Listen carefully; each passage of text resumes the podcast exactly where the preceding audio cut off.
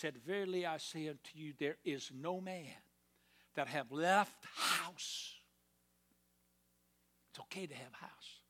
But when Jesus calls you, hath house or brethren or sisters or father or mother or wife or children or lands for my sake and the gospel's. It's a matter of priority. If you follow in Christ, is he number one? Is it your lands? Or is it your family? Because there are times when you've got to put God and the gospel first and above your family. There are times. I must say all the time. There are times. Especially when it comes to truth.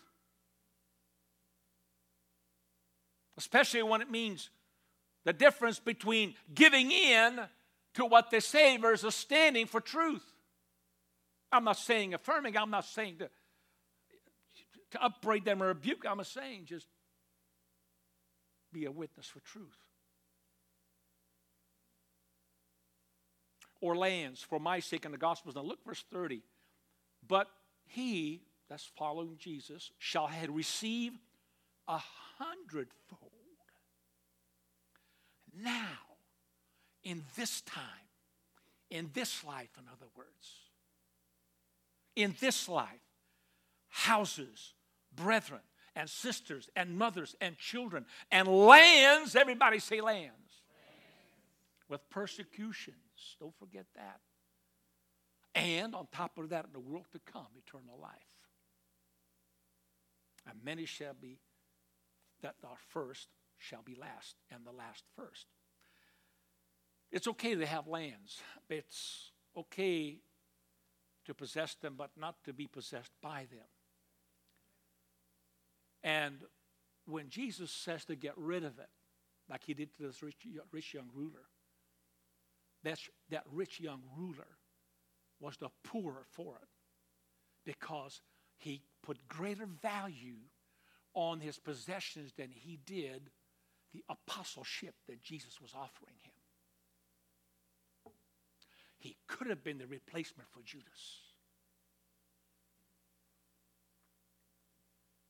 See, you don't ever know what you're giving up when you're when you're rejecting Christ and what he's calling you to do. But it's okay to have houses. And in this life, it says you can have a hundredfold. You're going to have a hundredfold. I don't, liter- I don't think that's literally what he's saying, okay? That you're going to have a hundred. You sold one house, you're going to have a hundred instead, although it could be for some people.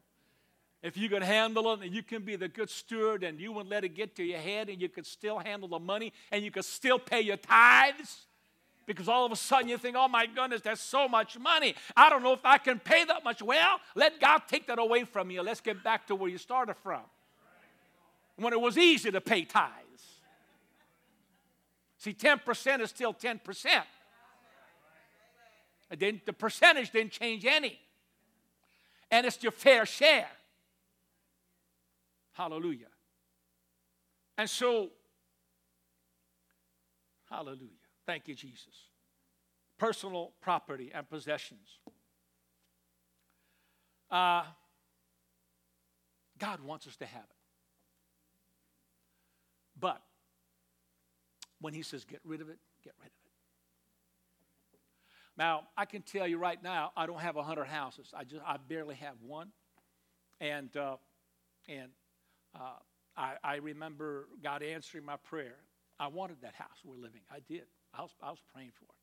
We're still up and down. Hallelujah. I prayed, God, give me the house, you know. Amen. I was even weeping about it. I'm t- I was weeping before God. We need a house, you know, where we've been for the last so many years. And, uh, now I'm weeping over the payments. Oh, God. You still got to pay for it. Thank God for the Veterans Administration. Thanks God for no money down. Thank God for the two point two five percent interest rate. I still got Brother Chuck. Hallelujah. Amen. Not from his bank. I'm sorry, I was not going there. You don't know that. But he knows what I'm talking about. I checked with him before I refinanced. So I just told him what I was doing. Hallelujah. But I'll tell you what, compared to what the interest rate is now, two point two five percent ain't bad. But if God tells me get rid of it, I would. I know what it's like to live in less. I don't mind. God is my source, and we have to see that God is our source. We can't be tied to our possessions. And yet, we have to understand, getting back to the lesson here, that God has certainly entrusted certain possessions to certain individuals, some more, some less. And other people, states, governments, kings, are not permitted to take that property without due process of law.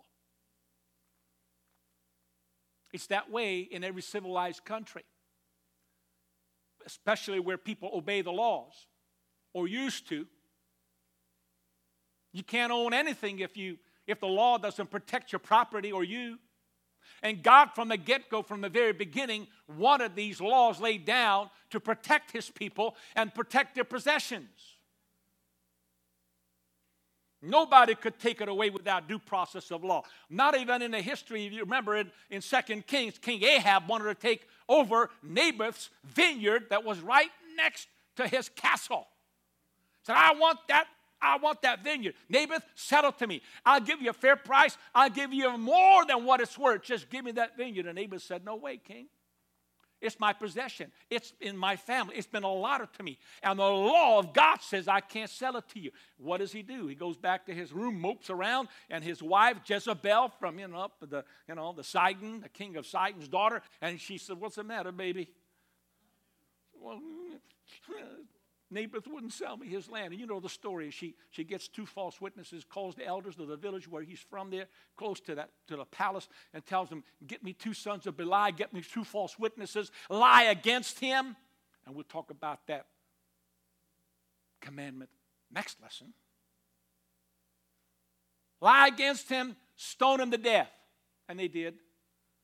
And then he, she goes and tells the king, Ahab, her husband, now go take the land. Was that due process? No. Lying, cheating, stealing. And I'm getting to that point. A lot of times when you steal, it ends up hurting people.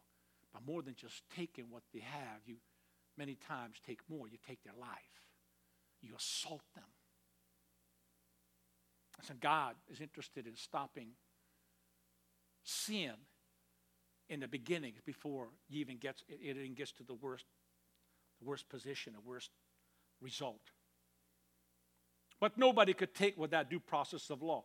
And, and Ahab tried to, even though the law of God was clear, he couldn't do it, except by cheating, by stealing, and by killing. Of course, God had the last word. As you know, prophesied against Ahab and against Jezebel, and they paid dearly with their life. That's for another study. Stealing, the Hebrew word ganab, means to take another person's property without permission or legal right and without intending to return it.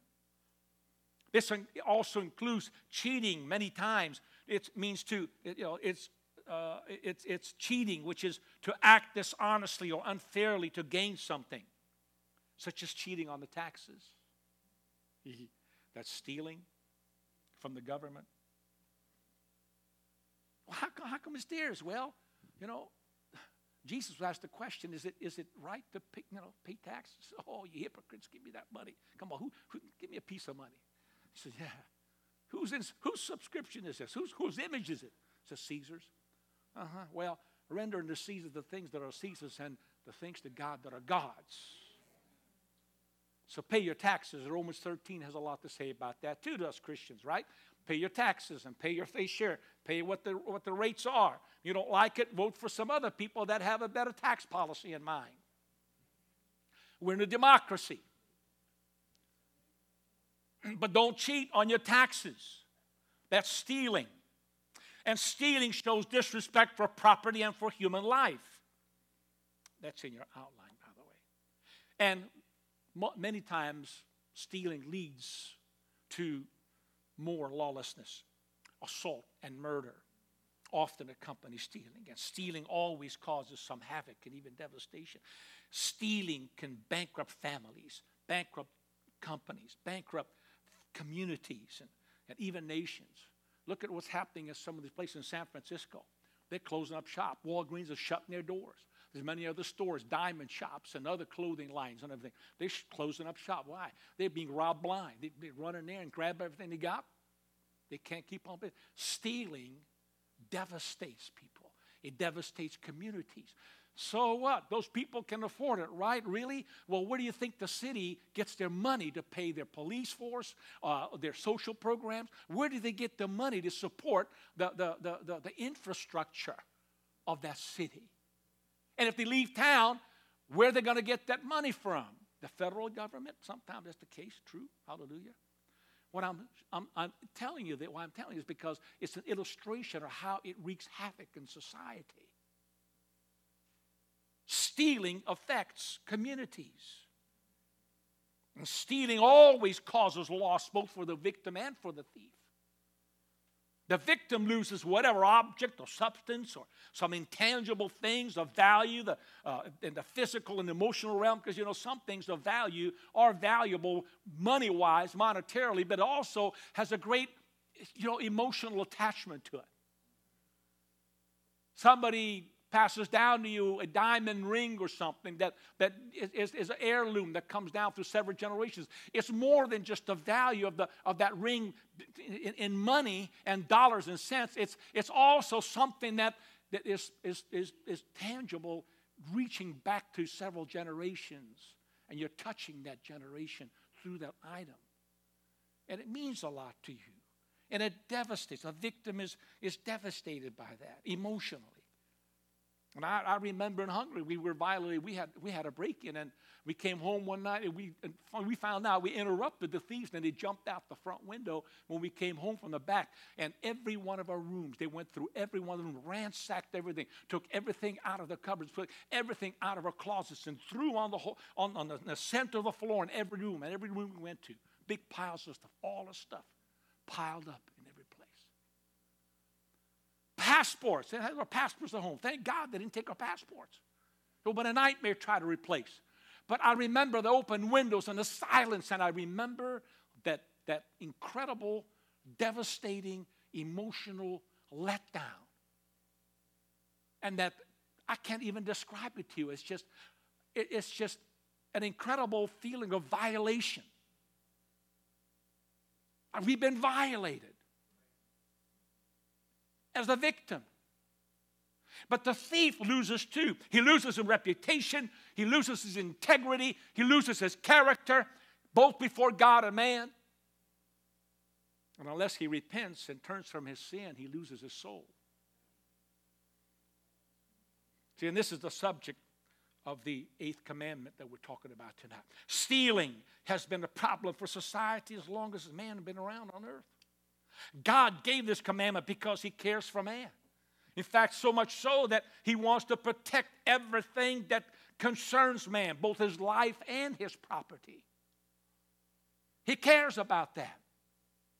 He was concerned about this in ancient times, and, and he's still concerned about it today in the twenty-first century. It was wrong to steal in the ancient world, and it's still wrong to steal today. Somebody said amen.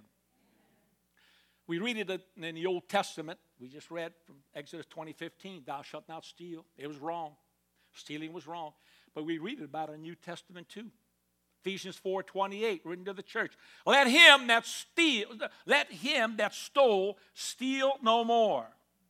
But rather, let him labor, let him work, working with his hands the thing which is good, that he may have to give to him that needeth. You know, when you do things the right way, then God will bless what you're doing, and you'll not only have enough to meet your needs, you'll also have enough to give somebody else when they're in need.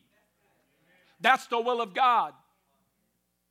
And if you're a good steward of things, then you work hard, and, and you, you, you, you're a good steward over your money, and, and you give your tithes and your offerings to the Lord, God will bless what you have, and you'll have not only just enough to pay your bills and get by on it, but you'll have overage and excess to be able to help somebody else.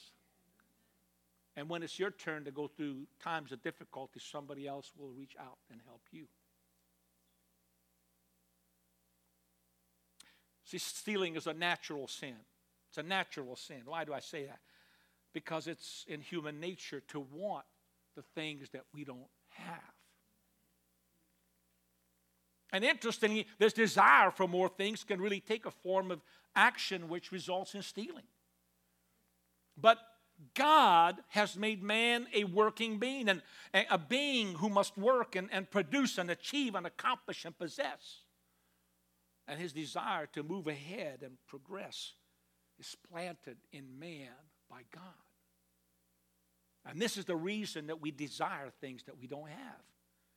This desire is natural. That's why I said it's a natural sin. It's, it's God-given. What did he do? Did God give us, you know, the means to, he, he's making us sin? No, no, no. He puts the desire in us to get things and to achieve things, but to do it the right way, not the wrong way. The legitimate ways to fulfill that desire by work for what we want and for what we can achieve in life. To fulfill that desire, you got to work.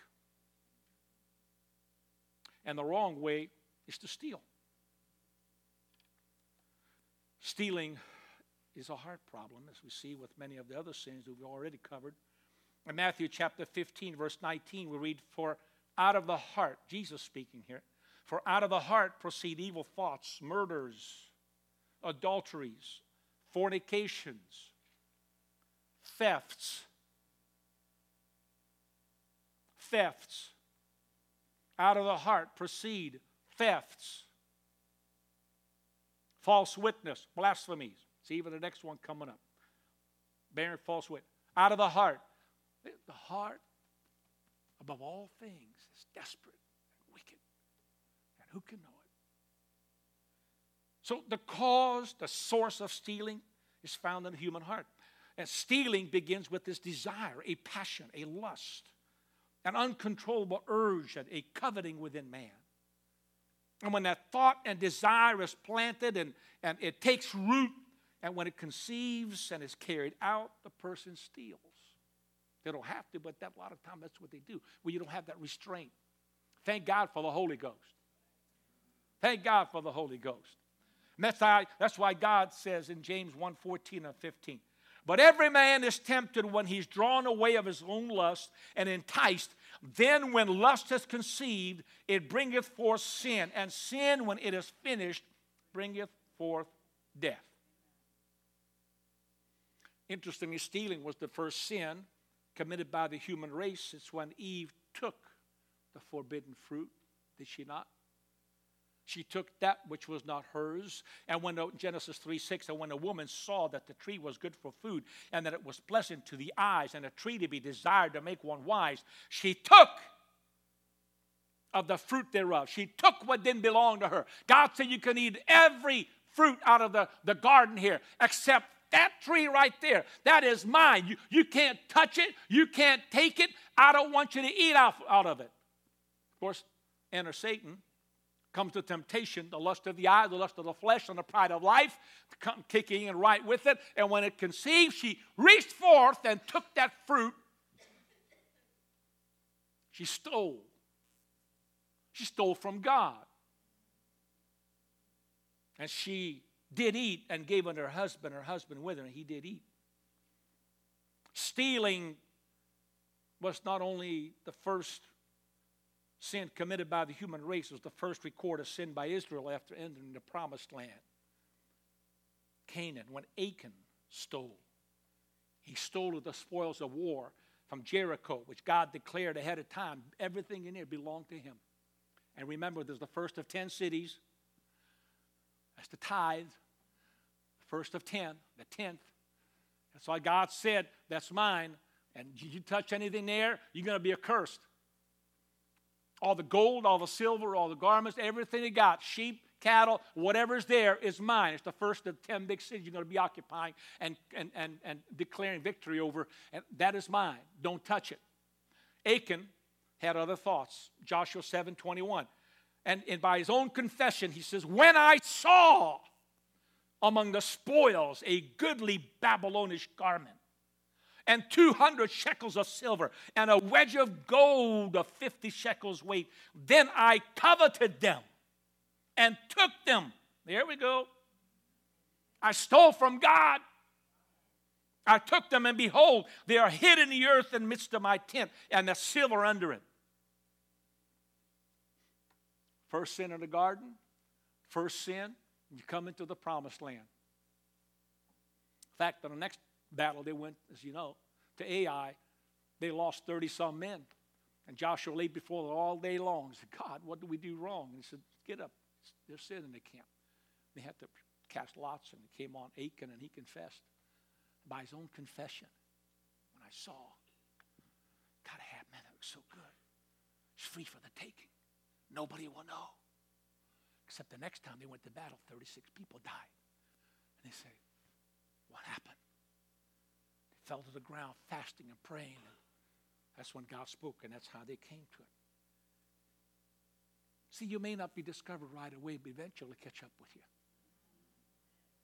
If you don't make it right, if you don't fess up, you don't, I'm telling you, it'll catch up with you. Hallelujah. As the Bible says, that your sin shall surely find you out. You know, it's interesting in John twelve six, Judas Iscariot is called a thief, who was Jesus' treasurer. He had the bag. And interestingly, stealing was the first recorded sin to defile the early church. And I use defile loosely. But the early church, when they were in revival, as Ananias and Sapphira held back of the money from the sale of their property, that money that was pledged to be given to the church. We read about it and laid the foundational work in, in Acts chapter four, and how this spirit of giving swept the church. But chapter five, verse one begins with this story about Ananias and Sapphira. But a certain man named Ananias with Sapphira, his wife, sold a possession, no problem, and kept back part of the price. His wife also being privy to it, or an agreement with him, with uh, his uh, with her husband, and brought a certain part, a certain portion of the price, and laid it at the apostles' feet.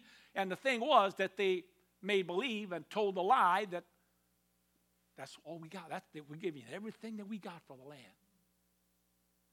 But Peter said, verse three, Ananias, why has Satan filled thine heart to lie to the Holy Ghost and to keep back part of the price of the land?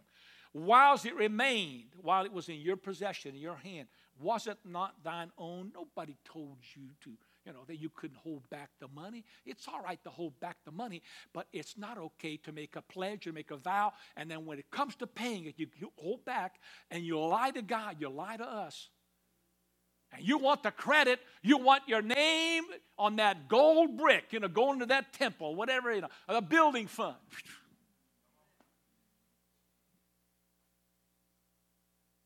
But you really haven't given what you pledged. I'm not talking about she's for Christ here, mind you, okay?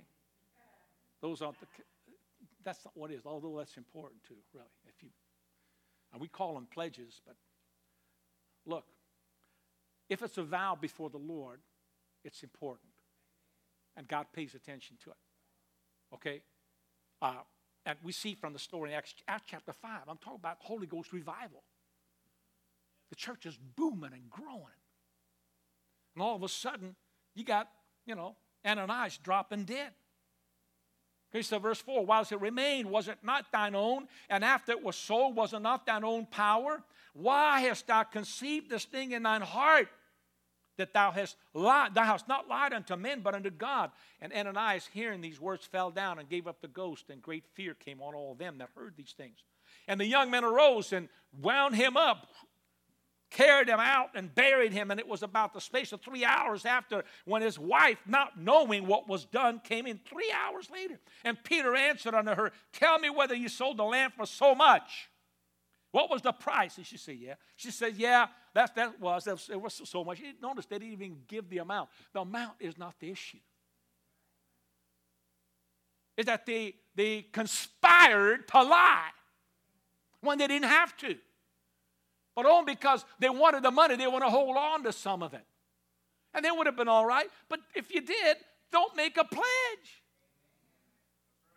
I'm going to give everything, you know, I get for it. Lord, I'm going to give you everything that, that, that, that somebody buys this thing off of me. I'm going to give it all to your work. All right? But you, you, you pledge that. Be careful. Then Peter said unto her, verse nine, how is it that ye have agreed together to tempt the Spirit of the Lord? Behold, the feet of them which have buried thy husband at the, are at the door, and shall carry thee out. Boom. She fell down straight away to his feet, at his feet, and yielded up the ghost. And the young men came in and found her dead, and carrying her forth, buried her by her husband. And great fear came upon all the church, and upon all as many as heard these things.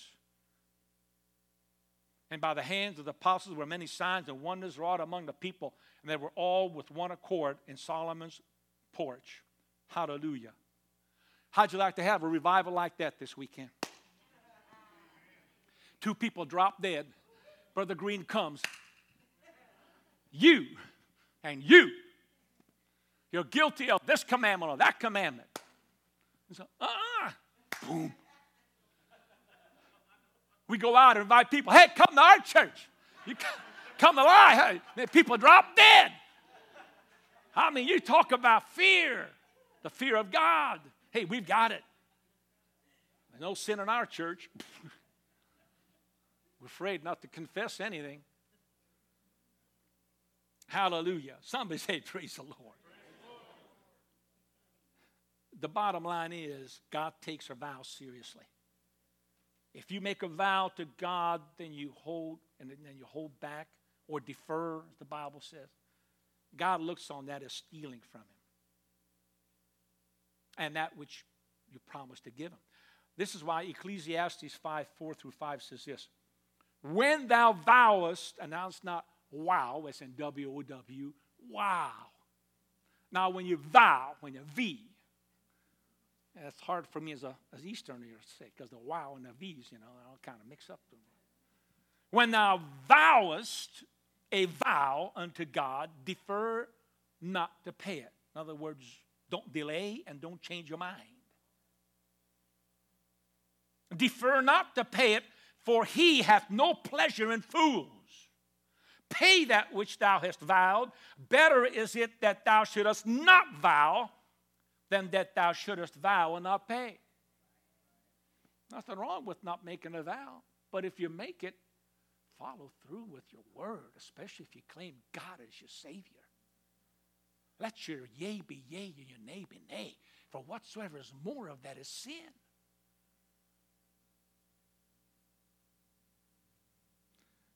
And uh, we're all all acts of, of, of stealing are wrong. But then there's that one form of stealing that's serious and egregious. And that is when we rob God.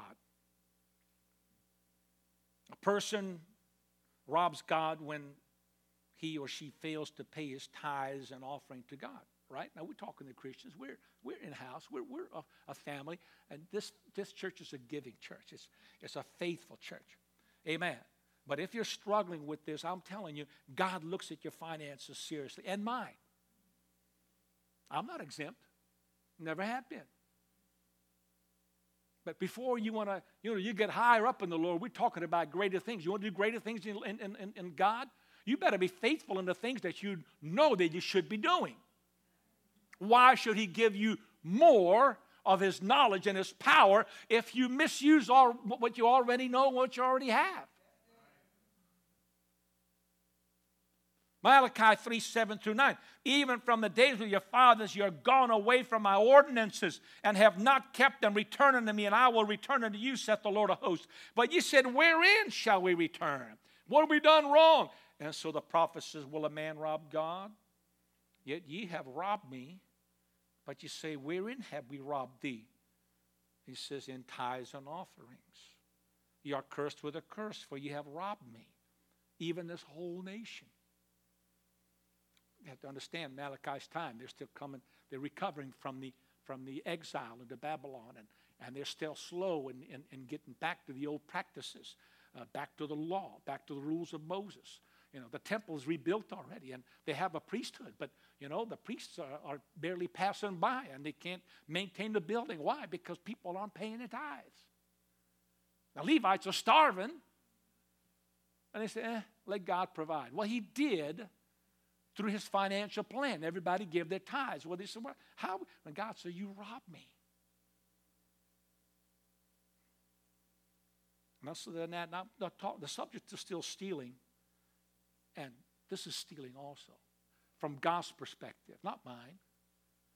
I have nothing to do with this. You have nothing to do with it either. Me, all we all we have is God's principles and teaching, and our part is to obey it. My job is to teach it and obey it. And I do that. And granted, when it comes to stealing, there's other things. But I, I told you that, that one of the most egregious and one of the most serious forms, particularly to a believer. But but there's other forms of stealing too, like shoplifting. Am I paying your bills? Keeping some things that you borrowed and you never give back.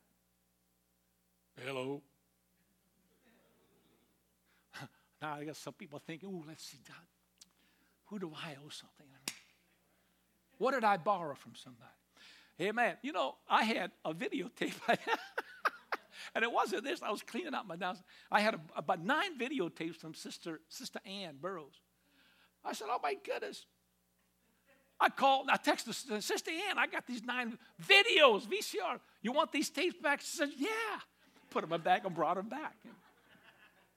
Um, you know what's not worth missing hell, uh, heaven over, right? That wasn't that that thing, you know. I'm sure she would have forgiven me. That's not the issue. But, you know, when I got saved, even in the Air Force, when I was a young Christian, you know, in the, in the government, they issued pins left and right. You got them by the boxes. And who, wherever you went, you, you took one with you, took it home, and you forgot to lay it down at work. When I got saved, I was afraid to take even a pin. It says U S government on there. Well, I'm a government representative. I would work in the office all the time. I did, no way. I got I got saved, and I said, oh, thou shalt not steal. Whew. It ain't worth going to hell, you know, for that one little pin. I'm, I'm leaving it. Shoplifting, mm-mm. Not paying your bills, not paying your debts, credit cards, loans. Well, not paying your taxes, cheating on your taxes, many more. The list is endless. I'm coming down to the end of my list. Hallelujah. Hey, listen, stealing and cheating is a serious crime. It's a serious matter. So the person who steals and cheats, you know what happens? Places his own life in mortal danger. Listen to Proverbs twenty-one six. The getting of treasures by a lying tongue is a vanity tossed to and fro of them that seek death. You stealing, you make a life of stealing. You're really putting your life on the line.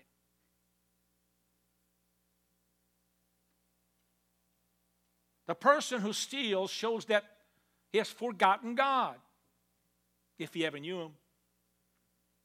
Ezekiel twenty-two and twelve, that's speaking to Israel who forgot God before their judgment came. And it says, in thee have they taken gifts to shed blood.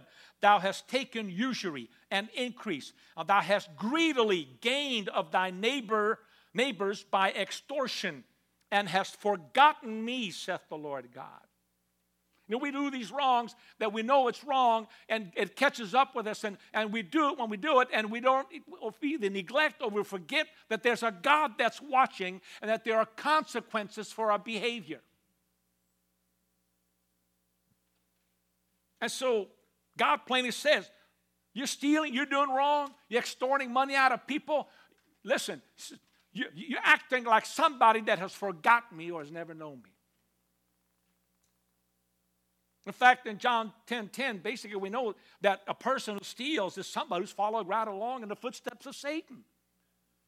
Well, Jesus said, the thief cometh not but for to steal, to kill, and to destroy. That's Satan. I am come that they might have life and that they might have it more abundantly. It's the devil's business to come and steal. He wants to steal your joy. He wants to steal your peace. He wants to jo- jo- uh, rob your salvation. He wants to steal your righteousness. Uh, he wants to, to steal your heavenly route. And you become a thief, you are walking right in his footsteps. The person who steals causes economic hardship for the victim. Leviticus nineteen thirteen, that's why God says in Leviticus nineteen thirteen, thou shalt not defraud thy neighbor, neither rob him. The wages of him that is hired shall not abide with thee all night until the morning. In other words, for employers, if you're an employer or a boss or you got, you got somebody you're paying, it says when it's time to pay, don't wait until tomorrow. Say, you know what, just, just give me until next week. An employer or boss that consistently does that is not a good boss. It's violating a biblical principle. And if you're in employment, a place of employment that, that constantly does that, you better quit that job and find another one. Ask God to give you something better. But if you're the employer and, and you're holding back, that's a no-no. Employers are to pay their workers when it's due. Amen? Amen. Hallelujah. The person who steals will eventually lose everything they have, and it proved that he's a fool. Jeremiah seventeen eleven. As the partridge sitteth on eggs and hatcheth them not, so he that getteth riches, and not by right, not the right way, and not because, you know, he, he deserves it, shall leave them in the midst of his days, and at his end shall be a fool. Lose everything. Prove he's a fool. In Proverbs twenty-two sixteen, we see that a person who steals from the poor will become poor himself. He that oppresseth the poor to increase his riches, and he that giveth to the rich shall surely come to want. He'll be in need himself, poverty-stricken. And Exodus twenty-two one tells us that the person who steals is to make restitution. It's recompense for injury or loss. Restitution. If a man shall steal an ox or a sheep and kill it or sell it, he shall restore five oxen for one ox and four sheep for a sheep or one sheep. That was just one example of what a person, a thief, is supposed to do in restoration for uh, his crime when he stole from someone. Exodus twenty-two seven says, if a man shall deliver unto his neighbor money or stuff to keep, and it be stolen out of the man's house, if the thief be found, let him pay double. You're taking care of money for somebody else, and all of a sudden it's gone, you owe twice as much to the, to the one who, who you say you're going to guard your money. The person who steals, First Corinthians six, nine through ten, will certainly not inherit the kingdom of God. One who makes it a habit, know ye not that the unrighteous shall not inherit the kingdom of God? Be not deceived, neither fornicators, idolaters, adulterers, effeminate, nor abusers themselves of mankind, nor thieves, nor covetous. That's commandment ten. On that one, covetous. Nor drunkards, nor revilers, nor extortioners shall inherit the kingdom of God. You see this relationship between old and new? The Ten Commandments are not out of date. Are you kidding me? You know, the laws in this country with, that was laid down in the Constitution, uh, when, when James Madison you know, was asked, he said, you know, uh, this, this, this Constitution is for a godly people and it's totally inadequate for anybody else. Certain things that they assume that, that everybody feels and, and knows uh, is, is true. Everybody, you know, the founding fathers said everybody believes in the Bible. We're going to go by the biblical thing. That's why you don't find any anything in the Constitution about marriage between uh, being between a, a, a man and a woman. Everybody assumed. That's what everybody believed. And if you're an ungodly person, well, there's the school of thought that says, well, if it's not in the Constitution, that means we can do it. When you forget that the Constitution was written to limit the powers of government. Federal government, state government, and local government. Why? Because we were a people desiring to be free after coming away from Great Britain. Hallelujah. And even though in the beginning there was slavery in half the states, it was ended, and a big war was fought to end it, to complete the big ideal that all men were created equal. And the limitation of a federal government. Hallelujah. Just a little historical tidbit. But the unrighteous shall not inherit the kingdom of God. Thieves, will be left out. So when you look at the eighth commandment altogether, we find that it has purpose. It has purpose. Now, first of all, is to protect a person's property and his right to own property. Another purpose, to, to preserve peace among neighbors and within society. You know, stealing always leads to bad feelings. You steal from somebody, steal from your neighbor, especially somebody you know. I'm telling you, you'll never be, you'll never be the same with them again. They steal from you. They lie to you. It'll never be the same again. But it leads to bad feelings, broken relationships, even sometimes revenge. Now, that's a bad deal. But people, people are people. We're human. We're fallen beings. And when we're hurt and when a thief comes, some people do crazy things. And so in order to maintain this peace and tranquility uh, and this well-being in our community, God decreed that we have a personal responsibility to help our neighbor, our neighbors, and to respect their property. And this is why we read in Deuteronomy chapter twenty. Now I'm coming to a close. Deuteronomy chapter twenty-two, verse one through four. It says, if you see your neighbor's ox or a sheep wandering away, don't pretend not to see it. Now I'm reading from the New Living Translation, by the way, N L T. Don't pretend not to see it. Take it back to its owner. Don't say, oh, here's a little a nice little animal. No, he's wandered over to my, my, my side of the fence. God has blessed me. You know, he's got your neighbor's stamp on his rear end. Hallelujah. It belongs to somebody else. You know it's your neighbor's. Oh, no, but he wandered on my property. He's mine. God says, uh-uh. You got a responsibility to your neighbor. Love your neighbor as yourself.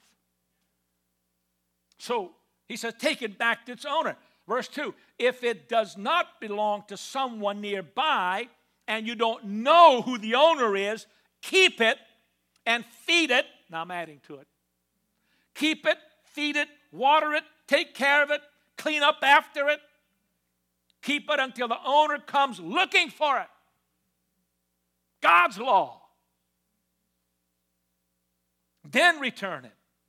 Do the same if you find your neighbor's donkey or clothing or anything else your neighbor loses. Don't pretend you did not see it. And if you see your neighbor's ox or donkey lying on the road, do not look the other way. Go and help your neighbor get it to his feet.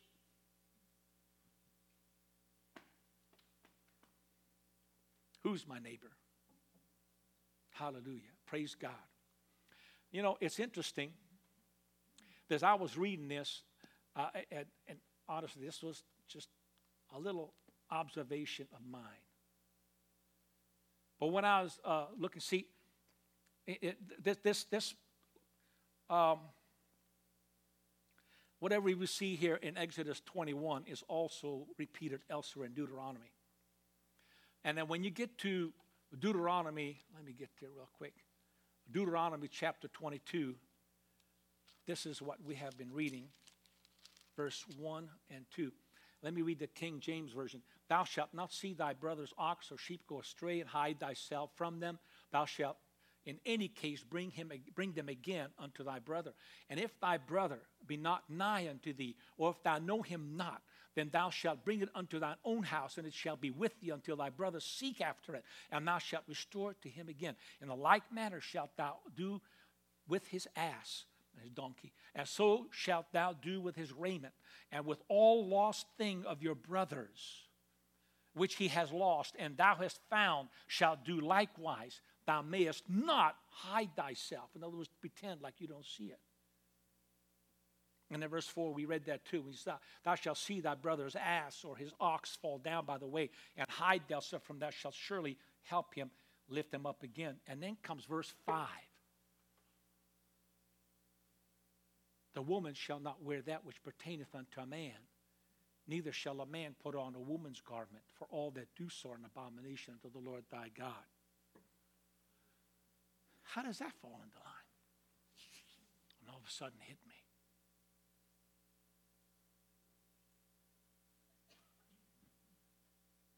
Stealing is taking that which doesn't belong to you. And really, he's talking about identity theft. You dress like a woman and you're a man, you're stealing somebody else's identity. You're a woman and you're dressing like a man, you're stealing his identity. And identity theft, theft, the last I seen, was a crime. At least in the human realm, it's limited to certain other areas. That's why we have hundreds of passwords, right? Protecting our, our, our online accounts. How many, how many has ever been a victim of identity theft? Hallelujah. Not pleasant. Identity theft. That's why, ah, that's why I pay LifeLock every year. Hallelujah. Shall we stand? Ephesians four twenty-eight, I repeat again. Let him that stole steal no more. Praise God. Repent and make it right. I'm so glad I belong to Jesus. You know that song? We're not going to sing it. But we're going to sing. Oh, he brought me out of the miry clay. He set my feet on the rock to stay. He put a song in my soul today, a song of his praise. Hallelujah. Sing it again. Aren't you glad he brought you out of the miry clay? Hallelujah. You know, every one of us were thieves and liars at one time or another. We were. I remember when I was a kid, I remember stealing coins out of my uncle's pocket so I can go buy me candy.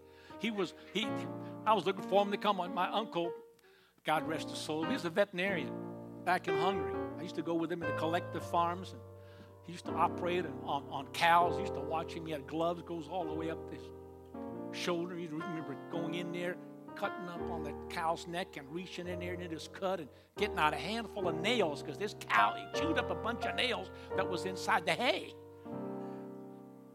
But my uncle, he had a drinking problem. And uh, many times at nights, he'd go to the bar. He'd drink. And his favorite drink was the fritsch, as they called it in Hungarian. A little bit of wine, a little bit of soda water. It was cheap drink, cheap alcohol. But drank himself every night. Somebody had to bring him home drunk. And he was drunk and had change and different things laying around. And he'd have it in his pockets. I looked through his pockets. I got a two-foreign piece. I remember to this day. I took that two forints out and went and bought something. I can't remember what I bought. I wasn't even eight, about eight years old, maybe seven years old. The pastor was a thief. Yeah. I'm so glad he brought me out of the miry clay. That's why I sing. He brought me out of the miry clay. He set my feet on the rock to stay. He put a song in my soul today, a song of his praise. Sing it again. Oh, he brought me out of the miry clay. He set my feet on the rock. Thank you.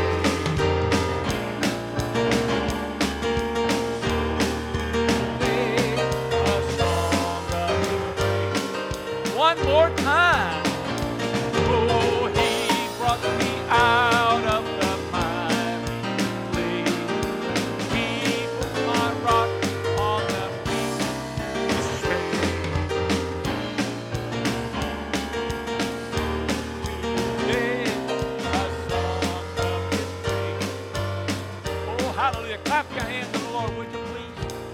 Thank you, Jesus. Hallelujah. One more time, can we just lift our hands? Thank you, Jesus, for the word. I pray, let it just get deep in our hearts and let it just sink into our minds. Let us just think about what you have taught us. Let it carry with us as we leave this place. Let it share as we see everyone around us. Let it just shine like the light. We thank you for what you've done, what you will do. And I pray, God, keep us protected until we meet again. All these things we pray in the mighty name of Jesus' name. Amen. You're dismissed.